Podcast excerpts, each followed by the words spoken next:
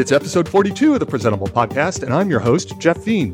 Today on the show is Kevin M. Hoffman. He's the Vice President of Design at Capital One and the author of a brand new book called Meeting Design. We're talking today about applying the design process to the meetings we have every day, how to evaluate them, improve them, and mercifully kill them when they need to go. Kevin, thanks for being on the show. My pleasure. I would imagine that you just got back from Chicago? Uh, no. I, oh, yeah, yeah, for the I A Summit. Yeah. I did. I, yeah, that's right.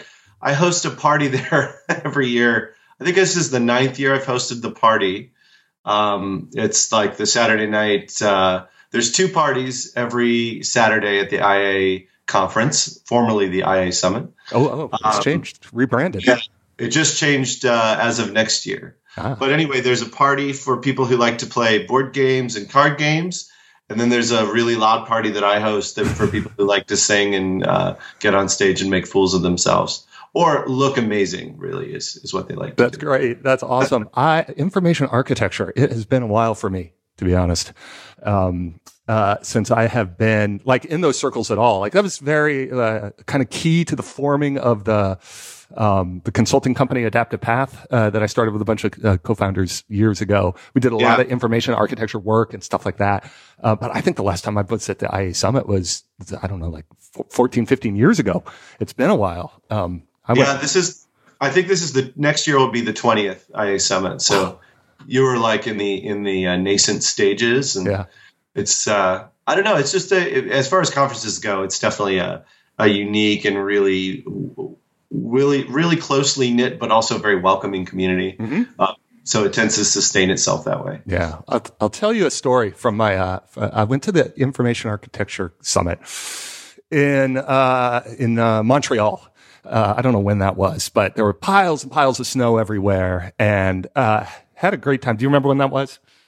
I wasn't at that one, but okay. I would imagine it was probably in the latter half of the of the two thousands, like two thousand five, two thousand six. Yeah, I think so. I think so. And um, I remember walking home from some party. It was very late, and uh, uh, walking along with somebody. We had the uh, terrible idea to go get a nightcap uh, and and pop into this bar. I mean, it was like early the next morning, so you know, we go in, and we we found this bar that was downstairs, like in a basement. We go down in there, order some drinks, and I turn to the person that I'm with, and I look over their shoulder, and I see kind of, kind of moving through the air over a pool table, one of the bar stools, kind of flying through the air, and comes crashing down on top of this other guy who like leaps up off the ground with his pool cue and starts swinging it at these other dudes, and in an instant. It is like a like an old Western, you know, saloon scene where like g- the guys are throwing each other out windows and and but but seriously like punching each other in the face. And I wow. like and I turned to the bartender who now has like a baseball bat in one hand and a telephone receiver in the other hand, and, and is like, get behind the bar. So me and my friend get behind the bar, and in uh, uh, in just a couple of minutes, this like and this is all going on. There are more police in this bar than I thought were in Canada. Uh, and they like clean everybody out when everybody goes. And there's like pools of blood on the floor and everything. And then we sat down and we had our drink and talked about, I think, uh, faceted taxonomies and navigation systems. So that's my that's my information architecture story. yeah, yeah, it's pretty much the same. Still going on. That's yeah. Your, yeah, that's what your party is like with the singing and the yeah, yeah, and the brawls. Now my um, my first I A Summit was in Phoenix. I think it was twenty eleven or twenty ten. And um, I was invited to host this party that I still host, but at the, at that time it was um, it was a surprise birthday party for Richard Saul Wurman. Oh yeah, sure. Uh, I think it was his eightieth birthday, or let, let's say seventieth. I'm not I'm not sure. eightieth feels a little north yeah. of uh, of what, what he would be, but um, but anyway, it was fun to basically you know do a big karaoke party. Uh, and then sing happy birthday to, to Richard Saul Wurman after his keynote. That was that's, funny. That's cool. Founder of TED, among many, many other things. But um, yeah, yeah, founder of TED, uh, credited with uh, creating the term information architecture. And uh, I think he still teaches at Yale, mm. but I'm not I'm not one hundred percent on that one. Yeah, cool. Yeah, I remember I had uh, I have his book, big coffee table book called Information Architectures, I think, or something like that. Yeah, from way, yeah. way, way, way back. Yeah. Cool. Yeah, yeah nice. Cool. Uh, speaking of books, you wrote one. Yes, I did. I wrote it over the last two and a half years or so. And um, congratulations. Been, thank you. Uh, it's been something I've been thinking about and researching and experimenting with and, and occasionally writing about or speaking about yeah. for, I want to say, at least eight or nine years. Um, and uh, I made a lot of uh, good friends along the way. And um, there was this nice snowball of ideas and perspective and and um, uh, just different lenses on thinking about just thinking about this thing that we all deal with yeah. um, and that we often scapegoat, but don't really, I, I think in traditional organizations and even in some untraditional organizations and startups and design uh, centered organizations and um, government organizations, we don't apply what I would call design thinking or design process to the way we spend our time with other people. When I saw the, you announced the book, I got very excited. And then when I got a copy and read the book, I just, I absolutely loved it. And I have to say, I got with, with a deep and genuine confirmation bias. Like it was just everything that I believed to be true was written in the book, and it made me very, very happy. So um, I'm not sure how objective I can be in our conversation, uh, but you think about it very much the way I do, and I, and that's really exciting. I really like it, and I like, I mean, the, even from the first sentence, how well do the meetings we have every day do their intended job? And I love the use of the word job. Um, and I used to say this all the time uh, when I was running Typekit, and say like meetings are work. And we just, that was like a mantra we had, like meetings are work. We're here to get stuff done. The time we have together, it's the most valuable time we have. Let's make the most of it and then get you back to doing your contributions. But while we're together, we're going to do work. And it, and that's just this, like this, uh, this theme that's running through the whole book. So I just, I really appreciated that.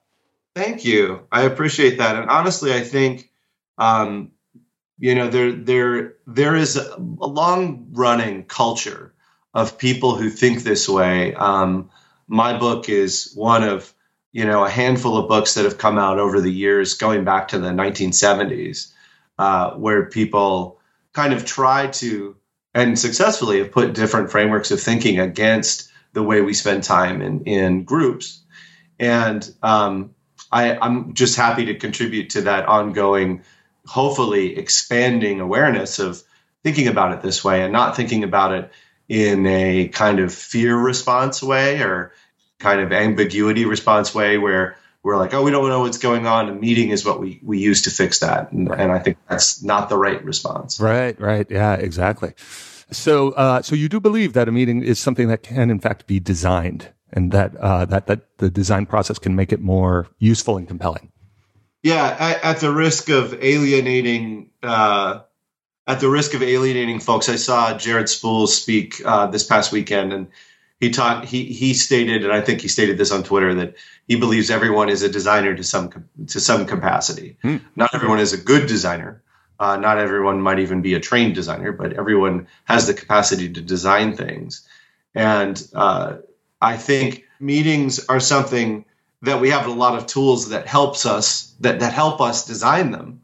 Um, and those tools have a lot of biases implicit in them, but often we we turn off our intentional thinking when, and we turn on, you know, very much rote thinking like, oh, this is the the default amount of time I can use. This is the the way that I write a subject. This is the way that I engage an audience. You know, it's all it, it, I think it's been kind of the software has almost removed our capacity for intent. One thing that I used to do early in my career is I would actually like have a conversation in the meeting invite and just write something like, hey, I can't wait to talk about this. Um, this topic is really interesting to me. And I think that uh, I'm really interested to see what you have to say about this as a way of initiating a conversation and, and setting it apart mm-hmm. from there's a flurry of other invites. That's just one teeny little example of how to introduce intention yeah. uh, into the ask of a meeting. And then the meeting itself is, I think, where a lot of the potential and a lot of the challenges lie. So why don't you talk a little bit about just the basic framework that you use to approach this idea that we are going to spend, a group of us uh, are going to spend, uh, let's say, sixty minutes together. And um, And there's any level of, of success that could come out of this, of outcomes and things like that. Um, but you've got, you've got a, a relatively specific framework for, um, for kind of evaluating whether it's, you know, uh, doing the work before to make sure the meeting is going to be valuable. Can you talk about that? Yeah. I, there's a couple of different frameworks in the book. Um, the first one is this idea that you can apply the traditional design thinking sequence to meetings. Let's say meetings in a series. So if that hour meeting is a part of uh, an ongoing team uh, uh, series of meetings, whether it's a, a monthly planning meeting or, or a part of an agile ritual or whatever, the, the four-step process is, first of all, thinking about the outcomes that that meeting is intended to, to support. So if we think about a level of Zoom, we're not thinking about the outcomes of that specific hour. We're thinking about the outcomes that exist in reality, or in our project work, or however you conceive of that scale, uh, that that meeting is intended to serve. Mm. So once you have those outcomes, you want to ask the question, well, how would we measure if those outcomes were existing or if they're improving? Um, and I think a lot of people don't ask that question in my experience. Uh, in the twenty-five-ish years I've been working, people will say, well, we want to make sure we're focused on this outcome, but they won't actually ask the measurement question. Right. So once you have that measure, and you have you have an outcome, you have a measure, the second step is to to to come up with hypotheses about what kind of meeting would serve that outcome and and, and increase that measure or, or give you the presence of of the thing you're looking for. And in design, you know, we call this kind of the, the prototyping stage. Right. Where we're prototyping ideas, and how that butts up against what we think of traditionally as meetings is that meetings may be faster than anything else in business become ceremonial. Um, you know, once either, either because of a, a past success bias or because of a, a manager bias, as soon as we have like the idea that this is the, this is the sequence of our agenda in this ritual meeting that we have, this is how we do it. Uh, people coming into the organization, they have to adapt to how we do it. Like that becomes, that becomes like a permanent way of thinking.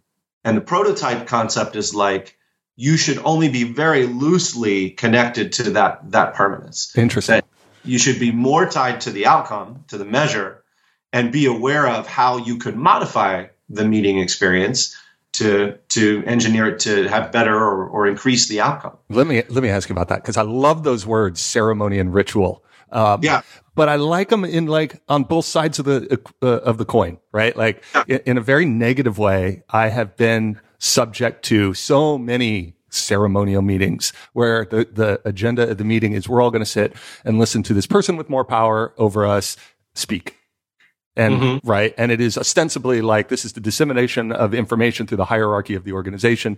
Um, uh, but those are awful, right? They can typically can be very awful. But yeah. I also have a, um, a a bunch of beliefs around the importance of ritual and ceremony in the development of culture in an organization, and and and and that was something I thought very hard about when we were doing our startup. Um, as as a way of like, this is this is us modeling how we're going to behave. And I know you have this sort of continuum, and later on uh, we'll talk more about this in facilitation between scripted and improv, right? Mm-hmm. But um, we had some very specific meetings, uh, daily stand-up, for example, um, very loosely kind of defined as a stand-up, but a daily meeting for the entire company um, that would uh, that was extraordinarily scripted. Um, and continuously evolving, because I also realized like every time, and this is, uh, to, to be fair, a company that started with four people, um, and got up, uh, to around thirty-five, forty people, uh, before the acquisition. But every time we added five people, the whole meeting broke, right? And it was very obvious it broke, and it was a waste of people's time, and it started getting too long and things like that. But there was yeah. a ritual around it that was super important. So I'm wondering, you know, that kind of dichotomy there, but between that, uh, what you think about that. Well, so a couple of things come to mind. First of all, I love the the the story about uh, scale, like right, thinking right. about the relationship between the constraint of scale, of size, and the goal of just creating alignment in a conversation in real time. Oh, that's great. Um, yeah, yeah. There's a part of there's a part of uh, chapter three where I talk about the, how how that scale affects conversations and how to manage for that scale. Um, but the other thing I, I, I want to I want to kind of reflect on, I don't want to convey the idea that ceremony and ritual are inherently bad. Right. In fact, I think one of the, the central tenets of the book, hopefully, if people get it, uh, the way I intended it, and the, one of the great challenges of life is you try to communicate something and you intend a particular message and it's received in different ways based on, you know, the fact that we all have different brains. But one of the central things I hope people get is that a meeting, uh, a ceremony, a ritual is a tool. And a tool is not inherently good or bad. The application of a tool is good or bad based on what the effectiveness of that tool is supposed to be. So in your story about creating this ritual and understanding the really powerful relationship between ritual and uh, organizational culture, which is something I talk about in chapter six, mm. being aware of how you can adapt to a culture, being aware of how you can influence a culture, and ultimately, you know, create or change culture if, if the culture isn't what you want it to be through meetings. Right. Being aware of that involves a certain presence and awareness of intent that the ritual can erode unless somebody has that in mind, unless somebody is tasked with that uh, that with that job. Um, I, I spoke with uh, Leslie Jensen Inman, who founded a kind of a startup design school in Chattanooga. And Leslie talked about the same thing, that she realized she was creating this culture from scratch, and she wanted to be very intentional in the way that people had permission to speak in meetings, and the meetings were fluid, and the meetings, um, certain meetings would be non-negotiable um, based on their intent. Hmm. Uh, and now all of that kind of created a, a, an experience in the workplace that was very aligned to the values of the organization, but also um, very human-centered and, uh, you know, gave people the space to get the work done they wanted to do, both in and out of meetings. Interesting. Yeah. Yeah. Let's talk about that constraint a little bit. And I'll use that, that start, uh, that stand-up meeting that we had as, as an example. I, um, uh, I, I love the, the idea of uh, scale as the constraint that every meeting has, right? Like the, just yeah. the size of it and the, uh, and how that defines the type of meeting al- almost inherently. Um, I would, I mean, most meetings are kind of arbitrarily also, uh, confined by time, that we just pick a time. Um, and for us, it was a, uh, twenty minutes. Um, that we could disseminate the information that people needed each morning in twenty minutes. And if it got longer than that, it was an indication of something having to change. And, and generally what that meant was there were more people speaking. And so we went longer, uh, because the meeting was getting bigger. So then we would adapt to that. We did a couple of things. One was the, just the rigorousness of the script that we used for this meeting. So it became very ritualistic, like the same things in the same order every time.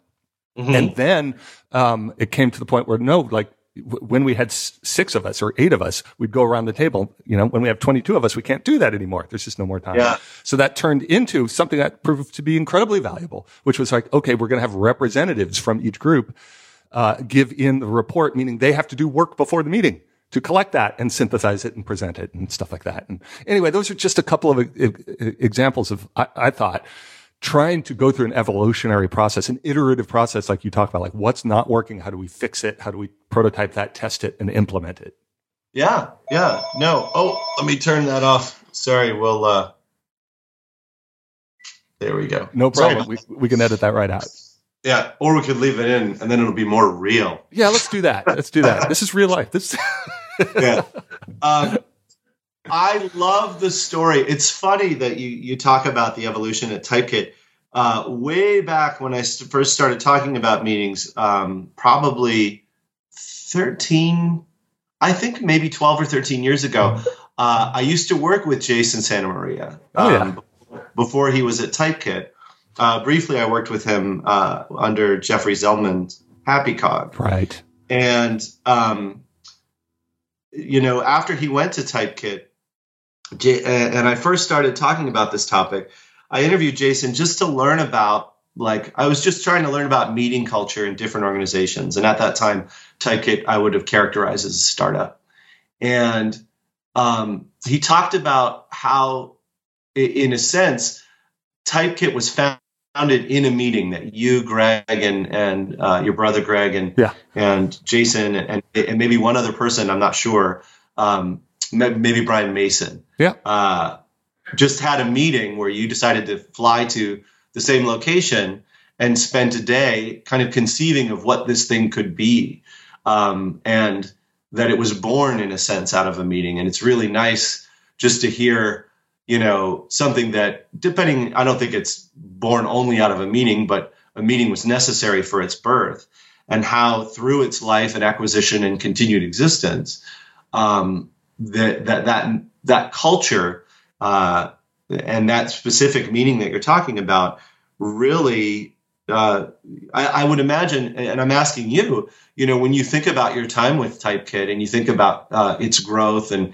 and kind of how you made a thing, uh, not necessarily the tool, but uh, the, the software, but the kind of became a part of and depended on, you know, ultimately uh, thirty-five or forty, you said, around acquisition. Yeah. Yeah. So so you created this this experience for these people that allowed them to kind of do the work they wanted to do, and knowing that intentionality in the meetings was a part of that, the evolution of that thing and the growth of that thing. I think that's a really interesting and important lesson um, for companies like my company. So, you know, at Capital One, we have fifty thousand people. And I would say in the seven months that I've worked there, I started last September. Um, it is very much a meeting culture.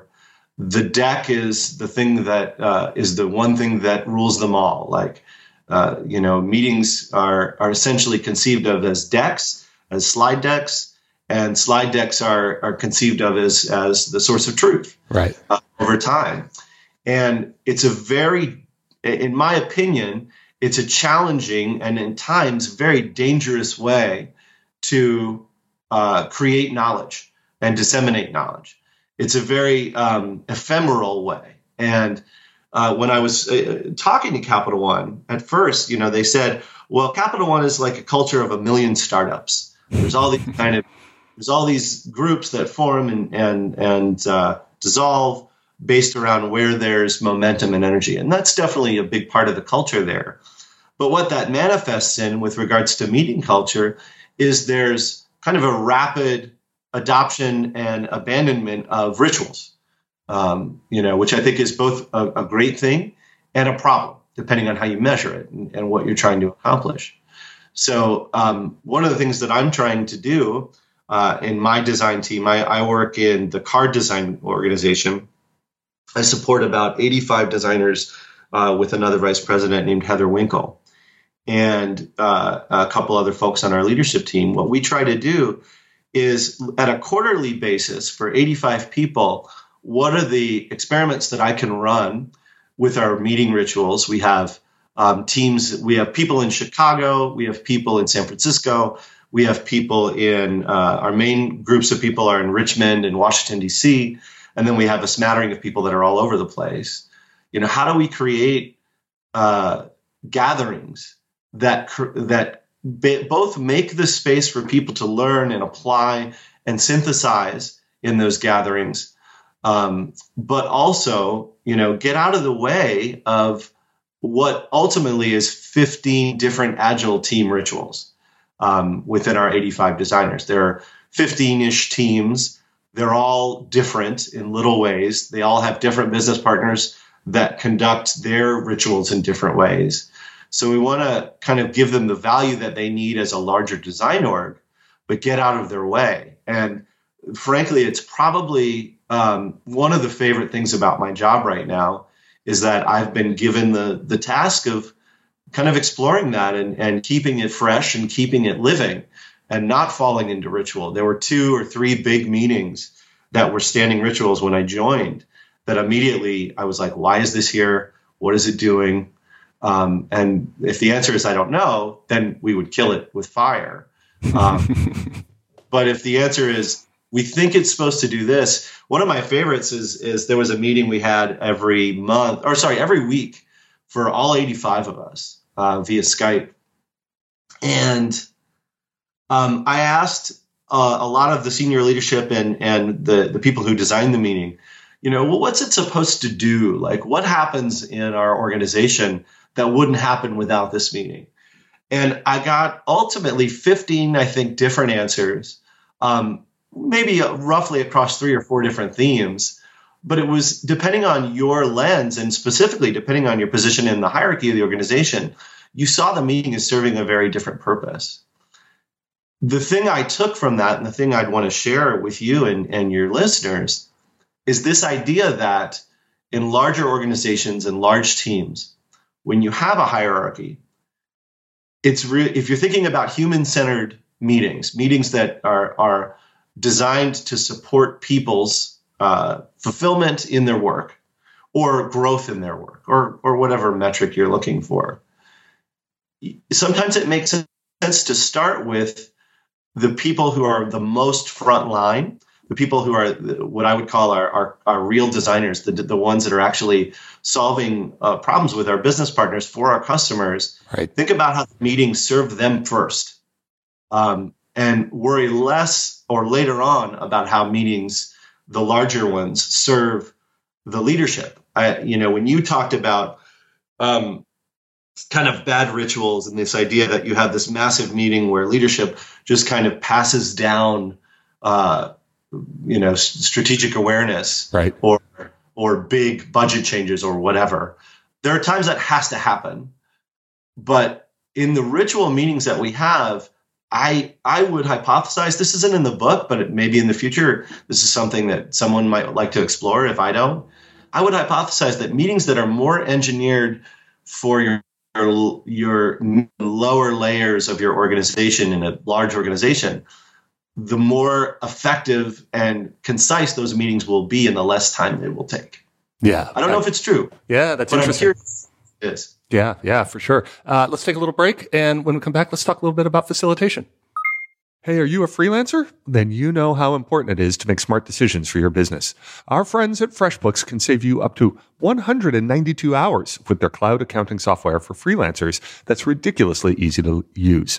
By simplifying tasks like invoicing, tracking expenses, and getting paid online, FreshBooks has drastically reduced the time it takes for over ten million people to deal with their paperwork. Let me give you just two examples of how they do this. First, FreshBooks automates late payment email reminders, so you can spend less time chasing payments and more time working your magic. Uh, here's another one. With the new projects feature, you can share files and messages with your clients, contractors, and employees. You can see how quickly things happen when all of your conversations live in one place. So, if you're listening to this and you're not using FreshBooks yet, now is the time to try it. FreshBooks are offering an unrestricted thirty-day free trial for listeners of Presentable. No credit card is required. All you have to do is go to freshbooks.com slash presentable and enter presentable in how did you hear about us section. We thank FreshBooks for their support of this show and for all of Relay F M. All right, so this is um, a podcast kind of by uh, or about design, kind of for designers. We talk Uh, a lot about how we do our work. And I think facilitation is is one of the sort of um, underpinnings of how design successfully gets kind of communicated and implemented and, and things like that. Meaning that when we all sit down to make decisions about the product and the prioritizations and how the, the uh, expression of each feature is going to be realized, it is often falls on the shoulders of the designers to lead that conversation. Uh, or if it's not, often would benefit if it were. What do you think about all that? I think facilitation, I mean, this is obviously stuff I talk about in the book. Um, I, the, the first thing I want to say about facilitation is I think there is a great subculture in, in the design community of facilitation geeks. Yeah. People who geek out about the, the difference. If, if, if uh, interaction design is ultimately human to human design, mediated by technology, usually uh, sometimes in the form of screens, sometimes not. Facilitation is this really pure form of interaction design because you're eliminating any potentially, depending on if it's, I mean, in a virtual meeting, it's there's a technology mediating human-to-human interaction, but you know, in a room as a facilitator, uh, if you're kind of executing and, and monitoring and serving a living agenda, you're really designing interaction between human beings um, in, in a very real-time way. And but both in advance of that conversation, but but throughout the conversation as well. And there's a there's there's a good, I would say, do, uh, a couple dozen friends I've made in the design community by just like us realizing, oh, you, you're into facilitation. Oh man, you know, I love this book. I, I love uh, this guy Michael Doyle who wrote this book in the seventies, or. Um, uh, have you read, you know, Lenny Lynn's book, uh, The Facilitator's Guide to Participatory Decision Making, which is the best book with the worst title of all time, um, uh, in terms of, you know, a mouthful. But but anyway, I think there's this great geekiness in design about about facilitation. And the way you've seen that, there's I think there's two ways you've seen that manifest in the last ten to fifteen years. One is maybe three big ways. The first one is Post-it notes. I think if, if if you think about how many conference talks and articles and and uh, Post-it note exercises there are, this is fundamentally a facilitation framework. You know, you you're you're essentially creating a constraint around length of content, what fits on a note. You're creating physical uh, manifestations of ideas using notes, and you're manipulating those ideas as a group. So, you know, Post-it notes, fun, I think, fundamentally changed um, the way that designers relate to meetings, mm-hmm. uh, and st- had them start thinking about them as uh, themselves as facilitators. The second thing I think is this concept of visual facilitation and uh, sketch facilitation. Uh, in my research, I would say a lot of that is credited to David Sibbett. Uh, David Sibbett is in San Francisco. He runs a consultancy called The Grove Consultants International. Uh, the story I like about David uh, as a visual facilitator is back in the early eighties, David facilitated a kind of a, a workshop or a gathering. I'm not sure exactly what the team was, but at Apple, uh, when Steve Jobs was there the first time before he left and came back. Mm-hmm. And that workshop that, that he facilitated, I think he used something called, uh, I can't remember what the, the method was, but it was like a team visioning exercise that he's used for probably twenty-five or thirty years. And what came out of that conversation was this thing called the Knowledge Navigator. Oh, yeah. Which was this kind of concept video that Apple used internally to promote um, uh, to promote the idea of the future of computing. And it was like this personal assistant slash touchscreen thing. Yeah, it's a be- it was basically an iPad with Siri on it, wasn't it? Yeah, yeah. It manifested iPad ultimately and, and Siri at the at the end of the day. Right. Um, and I, I I love the idea that those things, which are now a huge part of both uh, what we think of as great design and a huge part of normal everyday life for for a lot of people, um, came out of this visual, visually facilitated workshop, yeah, um, on, on some level. So you have Post-it notes, you have visual facilitation. And then I think the third thing, and I'm trying to remember what it was. I should have written it. I should have written it down. But, but the third thing I would say is essentially this idea that the facilitator is a job that exists outside of, um, other jobs that we have in our organization, is worth calling out, right, and saying, although you might be the manager of our team, uh, we, for this meeting or this workshop or this, uh, you know, uh, standing meeting that we have, we are going to designate a facilitator, and that may or may not be the same as the person who manages the team. Right. And furthermore, it's usually better if it isn't the same person, or if it's always a different person, and it's a skill that we nurture, you know, um, that that there are a set of uh, skills using Post-it notes, sketch facilitation, understanding conversational dynamics, um, uh, building alignment, that those skills are a skill in our organization, which we value as much as we value the ability to work in Uh, sketch or Photoshop or whatever. Right. You know, that's the third thing, is that facilitation is a job Uh, and it's a job that any, it's a muscle that anybody can develop. Um, but it's one that you need to intentionally say, okay, you're going to be the one to develop that muscle, or we're all going to develop that muscle, and think about how we apply that muscle across our meetings. Yeah, and how we take turns and things like that. You know, I have one question about that, though, um, which is that, like, my understanding of, of, of good facilitation implies some neutrality. Right. That, yeah. that, that, that is like, because one of the fundamentals of good facilitation is trust, and that everybody there kind of trusts that their point will get across, that their point will be taken, that the, that they're not being manipulated by this facilitator to get everybody to go in some other direction and things like that.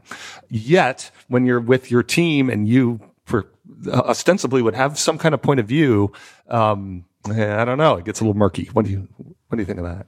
So there are a couple of things.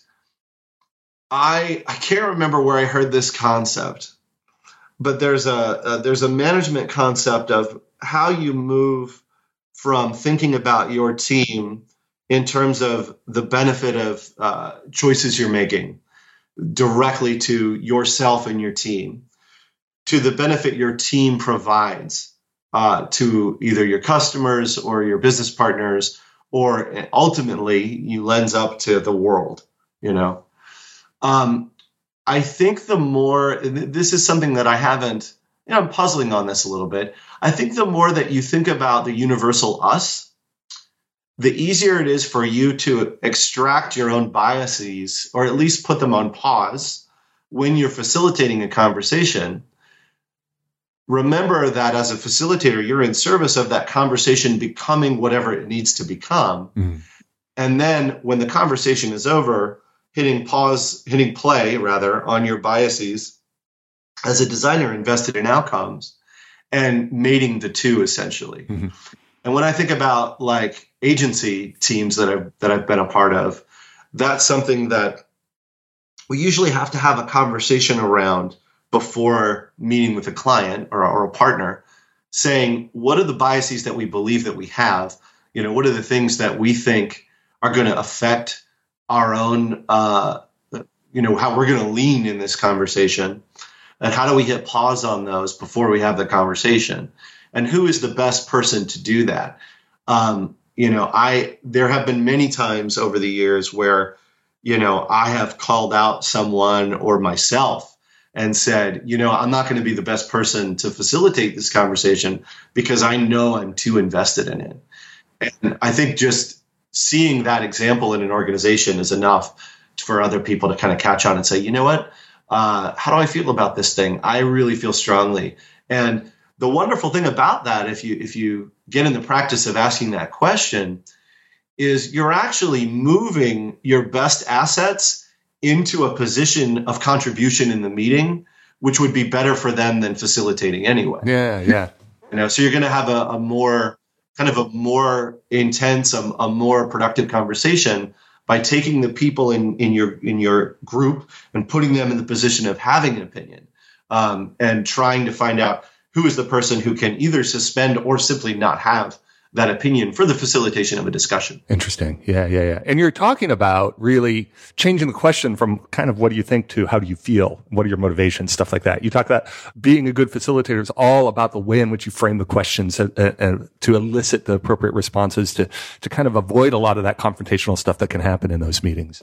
Yeah, yeah. I talk a little bit about Edgar Schein in the book. Um, Edgar Schein has a methodology for, for building questions that um, I adapt to meetings. He uses it to, he, he uses it in, in kind of the definition of organizational culture. He, he's done a lot of really interesting stuff on uh, business culture and org culture. Um, but knowing what kind of question you're asking, if you're asking about an emotion, if you're asking about a system, if you're asking about a motivation, um, you know, and there's a couple others as well. Um, but but being able to say, okay, what is it we want to learn? Okay, we believe that's what we want to learn. Then really, what are we asking about? Are we asking about actions that people will take? Are we asking about uh, what motivates them to take those actions? And totally rewriting your questions and thinking of thinking of your questions as evolving drafts, yeah. Like your meetings. Yeah, yeah, that's cool. Um, I want to get back a little bit into this like visual facilitation and and um, and just the importance of. of sort of like real-time artifact creation, I guess is one kind of technical way to put it. I was I had this meeting. It was not even a meeting. It was a conversation, really, but meeting with a C E O of a company recently.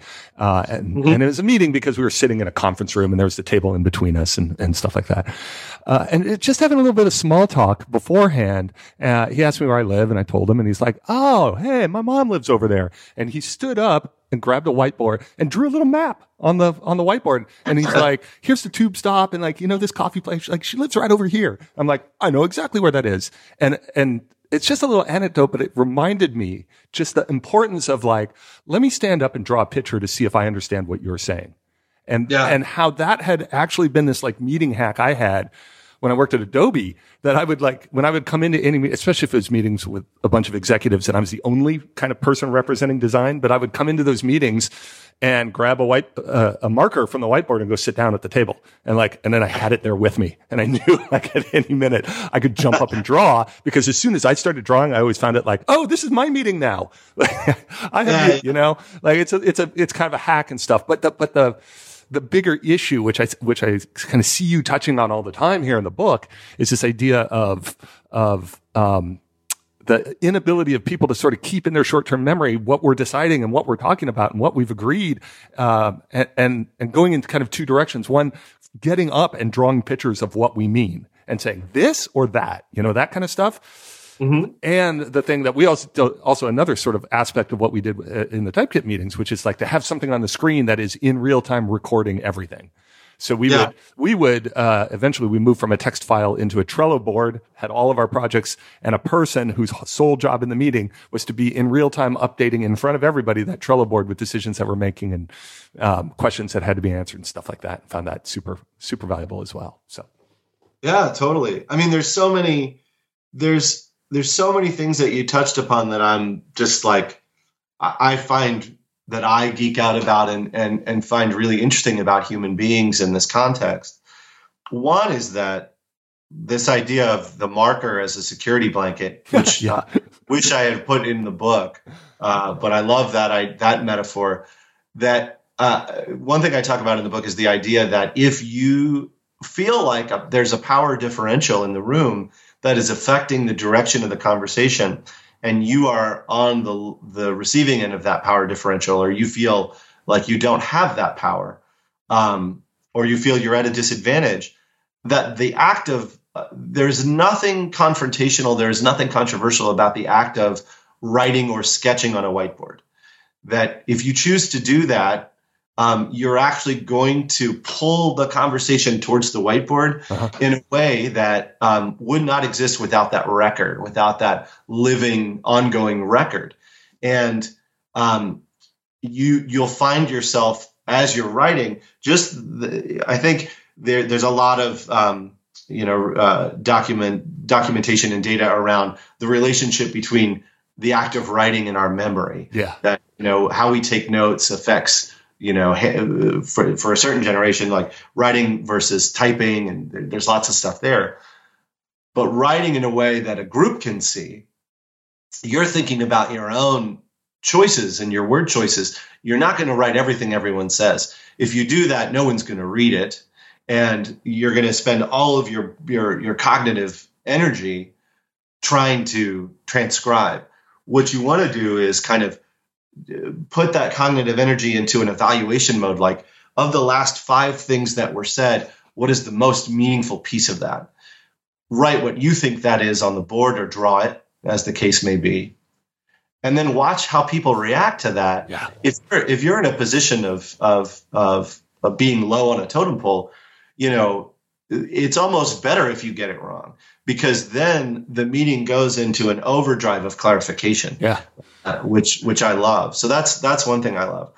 Um, another thing, again, thinking about the last uh, in, in terms of my career, like while I've been doing this stuff, which has been, you know, twenty-five years or so, people like Dan Rome, people like Dave Gray, people like Sonny Brown, uh, they have all kind of been chipping away at clarifying this elephant, you know, different sides of this elephant, which is the basic idea that the way our brains work, that visualization using pictures, using simple uh, visual illustrations uh, whether it's, you know, stick figures or flow diagrams or a map uh, in the case of your, your conversation with that C E O. Mm, yeah.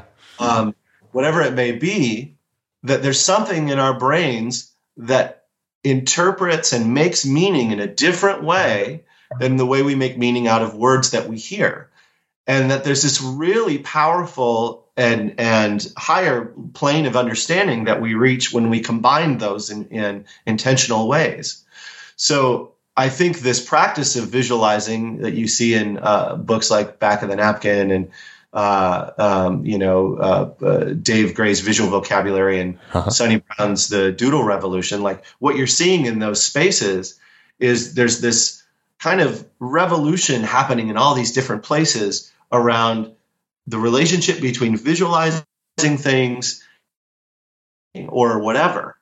And the further that goes, the better off we all are in terms of us agreeing on things. Right.